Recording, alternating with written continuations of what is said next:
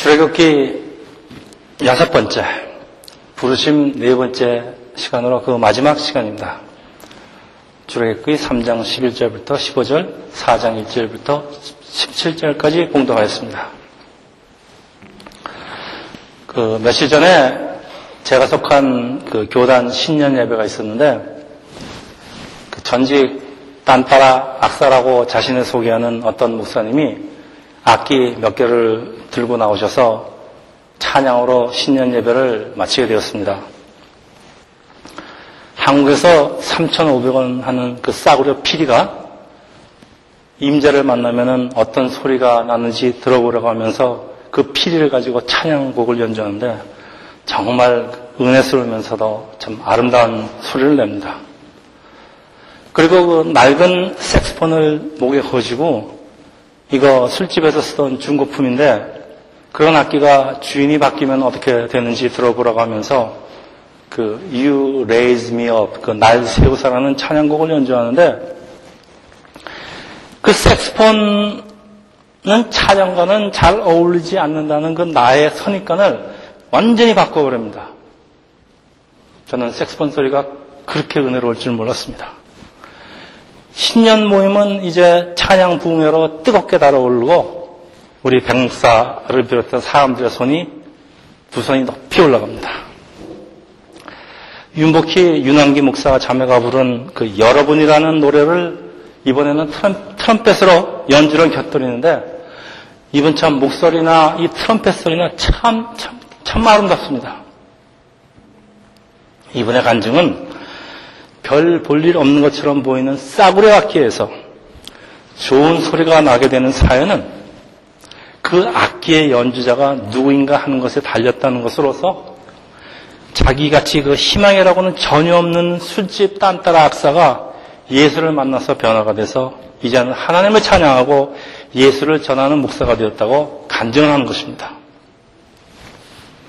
그 여러분 가사 내용처럼 나의 등불이여 노래이며 기쁨이고 영원한 친구이신 예수라는 새로운 주인을 만나고 변화가 된 이분, 이분의 모습은 더 이상 그 술집의 딴따라 악사는 아닙니다. 하나님의 새로운 악사로 부르심을 받은 모습인데 노래 제목처럼 날 세워서 예수께서 그분을 세우셨음을 숨길 수가 없습니다. 자, 오늘은 부르심 그 마지막 시간입니다. 우리는 그동안 부르심 소명, 이에 따른 헌신, 순종, 희생이라는 참 그 무거운 단어를 배우고 있는데 부르심은 누구에, 누구에게나 무겁게 느껴지는 것임을 그 누가 부인을 하겠습니까? 우리의 주인공 모세는 그 본문 3장 1절에 하나님의 부르심에 내가 누구에게 하고 반문하는 것은 40년 그 전에 하나님을 앞서가려던 모습과는 정반대의 모습입니다.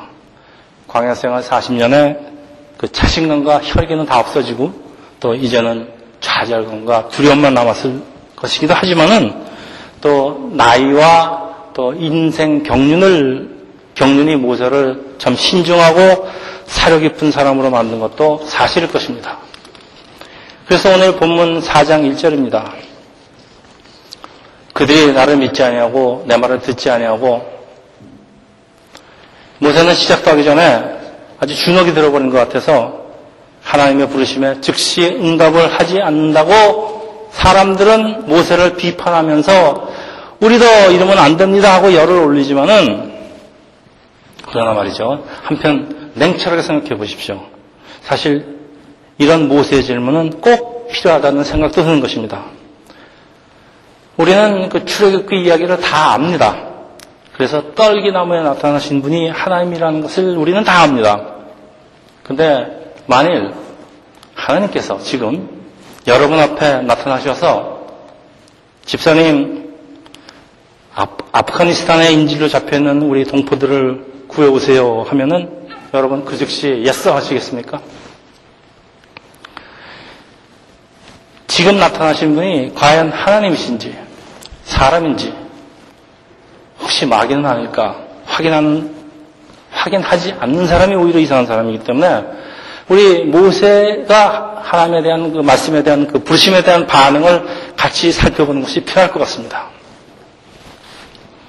첫 번째 모세의 질문입니다.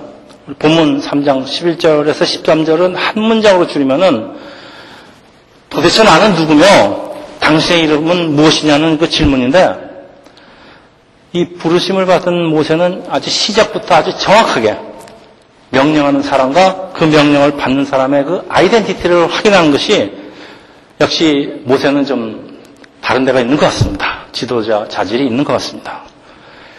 이거에 대한 하나님의 대답이 14절, 15절인데 스스로 있는 자 여호와가 너를 보냈다. 여러분 스스로 있는 자 I am that I am 아주 유명한 말씀입니다. 그리고 우리는 이것이 무엇을 뜻하는지 사실 실감이 잘 나질 않습니다. 그렇지만 이스라엘 사람들은 이 말의 뜻을 잘 알고 있습니다. 아, 그 하나님, 우리 민족을 선택하시고 이끌어오신 하나님, 아브라함을 부르시고 그 이삭과 야곱을 통해서 우리 민족을 축복하신 하나님, 창조주 하나님이라고 조상 때부터 아직 귀가 귀에 못이 박이도록 들어왔던 그분이기 때문에 사실 여호와 I am that I am 그 말 한마디면 사실은 족한 것입니다.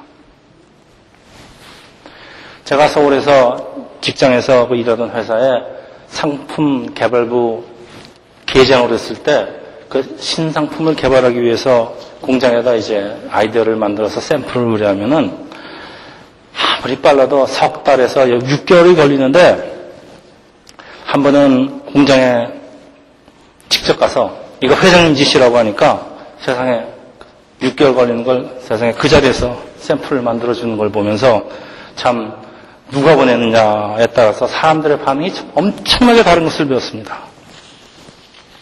누가 보냈느냐? 참 중요한 질문입니다. 내가 받은 부르심이 정말 하나님으로부터 온 것인지를 확인하는 절차는 반드시 필요한 것이 이것이 잘못되면은 우리 지난 시간에 살펴본 그 사도 바울처럼 예수 믿는 사람을 박해하는 것을 자기의 사명으로 알고 오히려 하나님 뜻에 정반대가 되는 일을 하게 되는 그런 일을 하게 되는 경우가 생기는 것입니다. 그리고 세상에는 우리를 부르는 것이 참 많이 있습니다. 우리가 하나님의 나라를 먼저 구하지 않을 적에 먼저 우리의 욕심, 우리의 야망이 우리를 먼저 부릅니다. 사람 마귀도 하나님, 하나님 일을 방해하라고 그것이 마치 하나님께로 온 것처럼 가정을 하고 우리의 잘못된 야망을 하나님의 뜻과 합리화시키기 때문입니다. 오늘날 교회에서 이것이 하나님의 뜻이라고 하는 그 수많은 어떤 그 사역들이 과연 하나님의 뜻인가 우리 그렇지 않은 것 천만이 우리 많이 경험하고 있습니다. 두 번째 질문입니다. 4장 1절이죠. 그래도 그들이 안 믿으면 어쩌지요? 라는 말은 회장님이 나를 그 공장에 보내셨는데 샘플 만들어라고 그 공장에 있는 그 공장에 있는 사람들이 회장님이 부장님 을 보내지 왜 너같이 그 말단 계장을 보냈냐고 믿지를 않는다 하면은 어쩌지 하는 질문인데 하나님께서 나를 보내셨다는 증거가 필요하다는 말로 이것은 핑계라기보다는 모세가 참 치밀함을 보여줍니다. 저는 참 이걸 읽으면서 참 모세는 대단한 사람이라는 그 감탄을 했습니다. 대답으로 하나님께서는 하나님의 능력을 본보기로 보여주시는데 지팡이를 뱀이 되게 하시고 모세의 손에 문둥병이 생기게 하십니다. 그러면서 너를 믿지 않는다면 하나님이 보내셨다는 징표로 여러 가지 이적들을 보여주시겠다고 약속을 하십니다. 그래서 우리가 하나님의 부르심을 받고 어떤 일을 할 적에는 하나님의 능력을 구하면 하나님께서는 역사하실 거라는 말씀입니다.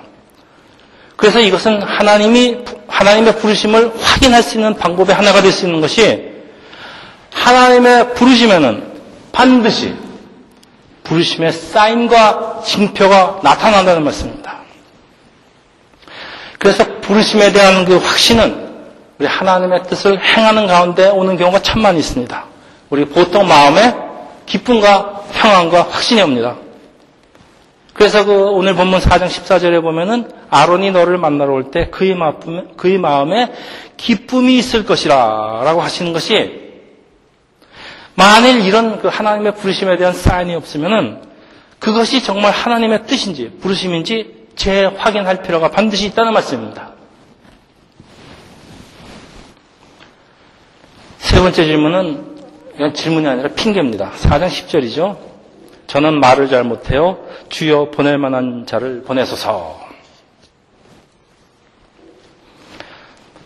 저는 이번에 모세의 말에 동의를 할 수가 없는 것이 모세가 보통 사람이 아닙니다. 이집, 트 왕족으로서 훈련을 받은 사람이 모세가 말을 정말 못하겠습니까? 그래서 그 모세의 그 참 계속되는 하나님에 대한 그 말 대답에 하나님께서 자상하게 그 말씀에 대해서 응답을 하여 주시던 하나님, 이번에는 진노를 하시는 게 그 4장 11절입니다. 진노하시면서 나는 너의 혀와 함께 하시면서 필요할 때 필요할 말을 내게 주겠다.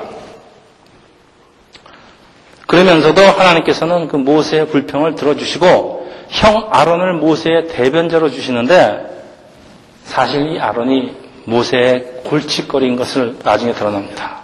모세는 아론은 모세가 시내산에 십계명 받으러 간 새에 뭐 그 사람들하고 금상, 금성아지도 같이 만들고 참 여러 가지 문제를 많이 일으킵니다. 그 모세에게 필요한 것은 형 아론이 아니고 하나님 한 분만으로 충분한 것인데 모세가 생각을 잘못하고 있는 것은 하나님의 부르심을 자신의 능력으로 하려는 것입니다. 우리 하나님을 믿는다고 하면서도 하나님의 능력에 의지하려고 하지 않고 세상의 모든 일을 우리 힘으로 하려는 습관이 몸에 배어 있기 때문일 것입니다. 이런 모세에게 하신 말씀이 오늘의 설교 제목입니다. 내 손에 있는 것이 무엇이냐? 모세 손에 있는 것은 그가 항상 가지고 다니는 지팡인데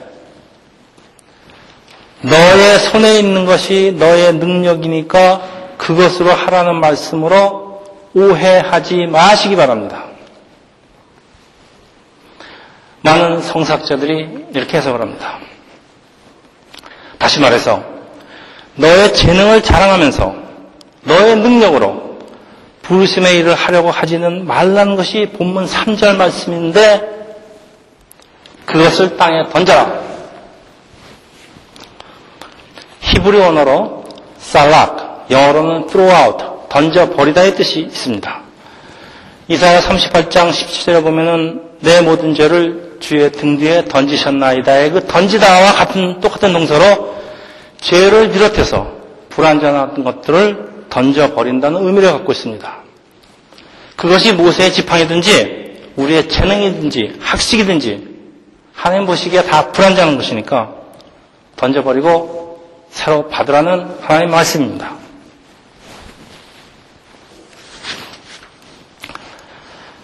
다음 절에 보면은 하나님께서 모세 손을 품에 넣으라고 하시고 손에 문둥병이 걸리고 또 다시 낫는 것을 보여주시는 것이 왜 하나님께서는 이 뱀, 이 문둥병이라는 그 징그러운 것으로 그 모세의 지팡이와 손을 변하게 하시는지 우리 좀 생각을 해볼 필요가 있습니다.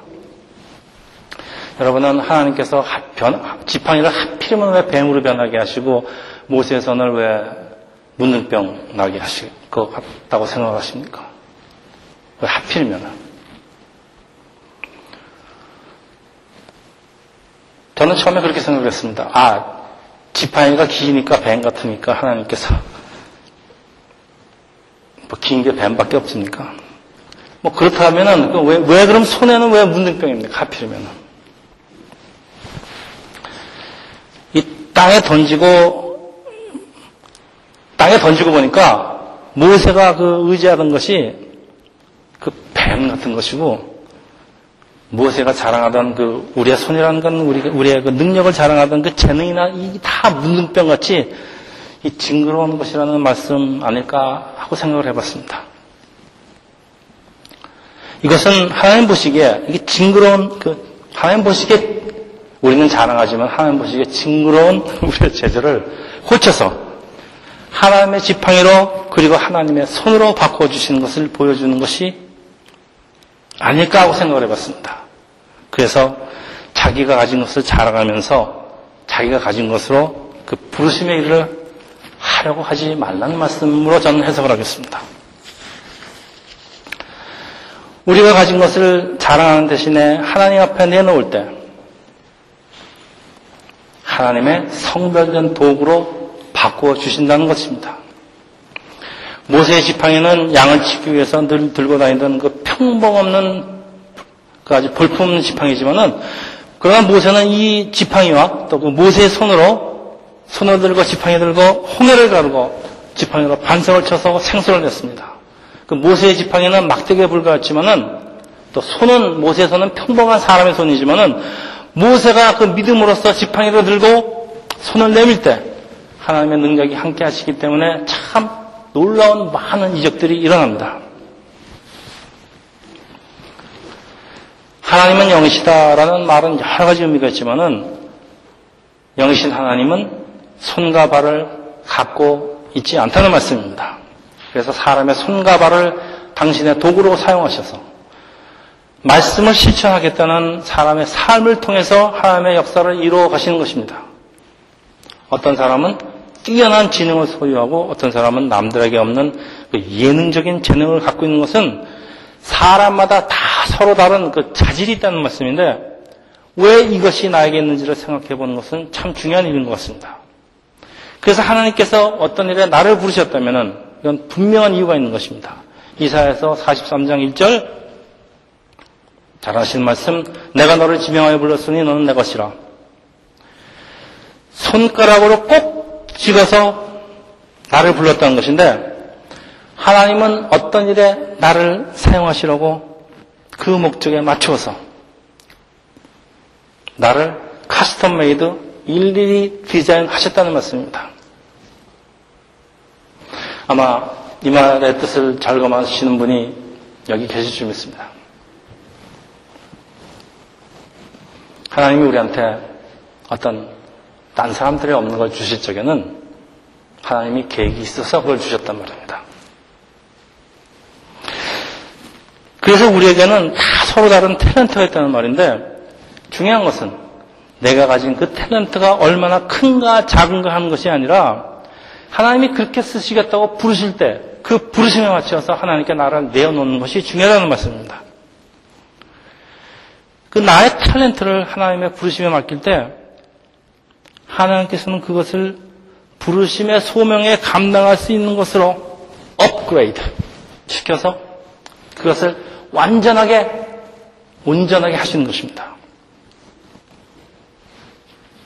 자, 이런 하나님 앞에다 나는 말을 잘못해요. 할 만한 사람을 보내세요. 라는 말씀은 하나님께서 나를 만드신 목적과 디자인과 하나님의 능력을 무시하겠다는 참 신뢰의 말씀으로써 하나님의 진노를, 진노를 감당할 준비를 하시고 이런 말씀 하시기 바랍니다. 한편 우리가 가지고 있는 것이 아무리 평범하고 하찮은 것처럼 보여도 하나님께서 들었으시면은 하나님 구원사의 한 역할을 담당하는 그 영광의 도구가 될 수 있는 것인데 하나님을 내가 하는 것도 아닌데 마치 내가 하겠다고 제가 누구인데 이런 큰일을 하겠습니까? 하는 것은 올바른 대답이 될 수가 없고 정답은 신약성경 도처에 있습니다. 마가복음 9장 23절 예수께 이르시되 할 수 있거든 무슨 말이냐 믿는 자에게는 능치 못할 일이 없느니라 하시니 또 있습니다. 빌립보서 4장 14절 내게 능력 주시는 자 안에서 내가 모든 것을 할 수 있느니라 다시 말해서 하나님이 그 일에 맞춰서 나를 부르셨고 능력을 주실 것인데 그 능력 안에서 내가 모든 것을 하나님의 부르심을 할 수 있다 이런 말씀입니다. 오늘 본문에 우리 읽지는 않았지만 계속되는 출애굽기 4장 20절 모세와 가족과 함께 애굽으로 내려가는데 모세가 하나님의 지팡이를 손에 잡았다라고 성경은 표현합니다. 우리가 하나님의 사명에 믿음으로 순정할 때 하나님의 지팡이가 우리 손에 들려지는 들려지는데 이 지팡이에 하나님의 생명력과 능력을 불어넣으시고 하나님의 지팡이가 모세의 손에 있는 것처럼 하나님께서 모세의 사역과 함께 하신다는 것을 보여주는 것입니다. 그래서 내 손에 든 것이 무엇이냐라는 말씀은 하나님께서 모세에게 새로운 지팡이를 주시는 것이 아니라 본래부터 모세의 손에 들려 있었던 것으로 우리에게 없는 것을 내놓으라고 하시지는 않습니다. 그런데 우리가 부르심에 순종할 때, 이 세상 음악을 피아노 건반에 두드리던 그 손은 하나님의 건반을 두드리고 세상을 흐느끼던 그 색스폰 소리는 하나님을 찬양하는 음악으로 바뀌어야 되는 것입니다. 여러분 노래방에서 고래고래 그 돼지 목을 따던 그 소리는 이제 하나님을 찬양하는 아름다운 목소리로 바뀌어야 되는 것입니다. 그리고 무엇보다도 감사한 것은 하나님께서 우리에게 있는 것을 사용하실 때 우리에게 있는 그 불안정한 것을 하나님은 온전케 하셔서 하나님의 부르심에 맞게 사용을 하시는 것입니다. 그 며칠 전에 찬양을 인도하신 목사님이 보여주신 색스폰 트럼펫 그 연주 솜씨는 그리고 그 아름다운 그 은혜로운 목소리는 제가 아무리 생각해도 그 술집의 그 평범한 악사의 솜씨는 아닌 것이 아마도 부르심을 받은 후에 더 뛰어난 그 연주 기술과 그 목소리를 가지게 되었을 것입니다. 저는 트럼펫이나 이 색스폰 부는 악기나 다 똑같다고 생각하실지 모르겠지만은 색스폰은 목관 악기고 트럼펫은 근건 악기로 부는 방법이 완전히 다릅니다. 그래서 완전히 다른 악기입니다. 말하는 색스폰을 내가 불려고 하면은 삑 하고 잡음밖에 나지 않지만은 능력이신 그 연주자이신 예수께 맡길 때 나에게는 참 아름다운 그 색스폰 소리가 나는 것입니다. 그런 것이 진리입니다. 그리고 제가 부르심을 받고 저는 전에는 없던 탤런트를 새로운 탤런트를 받았다고 생각한 적이 있었지만은 사실 그것이 아니었습니다. 그 탤런트는 이미 저에게 있었던 것인데 제가 세상 사람들이 좋아하는 것만 그 제 탤런트인 줄 알고 그것만 자랑하다 보니까 참 그 저한테 숨은 탤런트를 몰랐던 것입니다. 그 예수께서 저를 부르시고 저거에 있는 탤런트를 딱 집어서 내주시는데 그것은 눈에 보이는 세상 재능보다 훨씬 더 귀한 것임을 그 나중에 알게 되는 것인데 하나님의 부르심에 쓰시려고 하나님께서는 그참 많은 탤런트를 우리 깊은 곳에 감추어 두신 분입니다. 그분이 바로 우리 하나님이십니다. 이런 하나님의 부르심에 응답할 때 내 속 깊이 숨어 있는 그 많은 탤런트들을 찾아내는 나 자신을 발견하실 것입니다. 경제 원칙이 있습니다. 소비가 없으면 공급도 없다. 부르심에 응답하지 않으면 내 속에 숨어 있는 탤런트는 그냥 없어져 버릴 것입니다. 여러분 아깝지 않으십니까? 이제 말씀을 정리하겠습니다. 모세의 손에 들려있던 그 볼품없는 막대기는 모세 자신의 모습이기도 합니다. 광야로 도망 나와서 양치기 인생으로 40년 모세는 마른 막대기 아무 쓸모없는 사람처럼 보이고 또 세상 사는 일에 매달려서 하루하루를 살아가는 우리 어쩌면 광야 모세의 모습과도 같아 보입니다. 그래서 나 같은 사람에게 부르심 무슨 부르심 하시는 분들에게 주시는 말씀이 에베소서 4장 11절 제가 읽겠습니다. 그가 어떤 사람은 사도로, 어떤 사람은 선지자로, 어떤 사람은 복음 전환자로, 어떤 사람은 목사와 교사로 삼았으니 이 말씀에 오해가 없으시기 바랍니다. 부르심을 받는다는 의미는 꼭 목사나 선교사가 되라는 것이 아니라 우리의 모든 직업 자체가 부르심이란 말씀입니다. vocation이라는 그 단어에 부르심과 직업이라는 두 가지 뜻이 있다는 것은 우리의 모든 직업이 하나님의 부르심의 현장이라는 말씀입니다. 모든 부르심에는 단지 그 역할의 차이만 있을 뿐이지 직업의 우열이나 계급이란 있을 수 없는 것이 목사, 장로, 본사, 집사가 계급이 아니라는 것 여러분 잘 아실 수 있습니다. 하나님 앞에 모두 똑같이 부르심을 받은 성도인 것은 우리가 종사하는 모든 일이 하나님의 소명으로 완성되어야 합니다. 어떤 위치, 어떤 상황에서도 하나님의 나라와 의를 구하는 것이 먼저 구하는 것이 이것이 부르심의 목적입니다. 우리는 그동안 그 부르심, 소명, 이에 따른 헌신, 순종, 희생이라는 참, 참 무겁고 떨리는 단어를 다루었지만은 하나님이 부르심은 사실 우리를 위한 것으로 우리를 하나님의 백성으로 택하시겠고 궁극적으로 하나님 나라로 인도하시겠다는 것입니다. 그래서 교회 존재 이유도 물론 우리를 구원하신 그 하나님을 예배하기 위한 것이지만은 그래도 교회는 전도 그리고 구제라는 부르심의 소명을 받았습니다. 전도와 구제 중에서 어떤 것에 더 비중을 두어야 하는지 참 의견이 분분합니다. 사실 그 어느 것도 소홀히 할 수 없는 것입니다. 그러나 이것을 하나로 정리한다면 바로 나눔이라는 부르심으로 앞치게 됩니다. 부르심은 우리의 것을 이웃과 나누기를 위한 것입니다. 우리에게 주어진 물질을 나누는 것을 구제, 우리에게 있는 예수를 나누는 것을 전도라고 합니다. 나눈다는 것은 나의 것을 남을 위해서 얼마를 포기한 것입니다. 사실 예수는 모든 것을 포기했지만은 우리가 그렇게 할 수 없다는 것은 우리 모두가 잘 알고 있습니다. 그러나 우리가 예수를 따르는 예수의 제자라면은 마음을 다해서 힘 잘하는 데까지 우리의 나눔을 계속할 수는 있을 것입니다. 우리가 가진 재능을 나누는 것을 봉사, 우리의 마음을 나누는 것을 사랑, 성경에 대한 배움을 나누는 것을 성경 공부라고 말할 수 있을 것입니다. 끝으로 빌립보서 3장 1절 사도 바울의 고백입니다. 표들을 향하여 그리스도 예수 안에서 하나님이 위해서 부르신 부르신 부르신 부름의 상을 위해서 달려가노라. 부르심의 소명을 잘 이루면 반드시 이에 따른 상이 있다는 것을 잊지 마시기 바랍니다. 나의 조그만 재능을 내놓을 때 그것의 능력을 더하시어 완전케 하시는 하나님이십니다.